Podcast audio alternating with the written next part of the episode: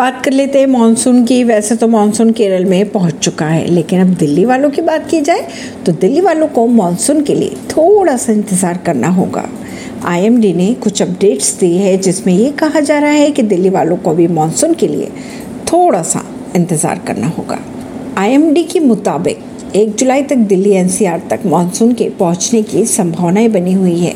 दिल्ली में भी बारिश जैसे असर तो नहीं नज़र आ रहे, लेकिन एक वेस्टर्न डिस्टर्बेंस की आशंका ज़रूर जताई जा रही है। इससे उत्तर पश्चिम भारत में आंधी तूफ़ान की स्थिति देखने को तो मिल सकती है। फ़िलहाल दिल्ली वालों को हीट वेव से राहत भी मिलती दिखाई दे रही है।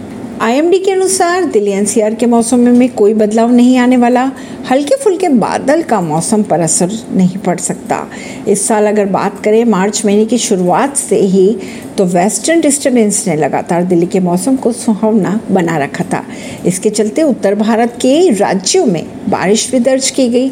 अब आईएमडी के अनुसार फ़िलहाल एक वेस्टर्न डिस्टर्बेंस की आशंका ज़रूर बनी हुई है, जिसकी वजह से उत्तर पश्चिम भारत के मौसम में हल्का फुल्का बदलाव देखने को मिल सकता है। लेकिन अगर बात करें मानसून की तो दिल्ली वालों को फ़िलहाल एक जुलाई तक करना होगा इंतज़ार। ऐसी ही खबरों को जानने के लिए जुड़े रहिए चिंता सरिश्ता पॉडकास्ट से। परवीन सिंह नई दिल्ली से।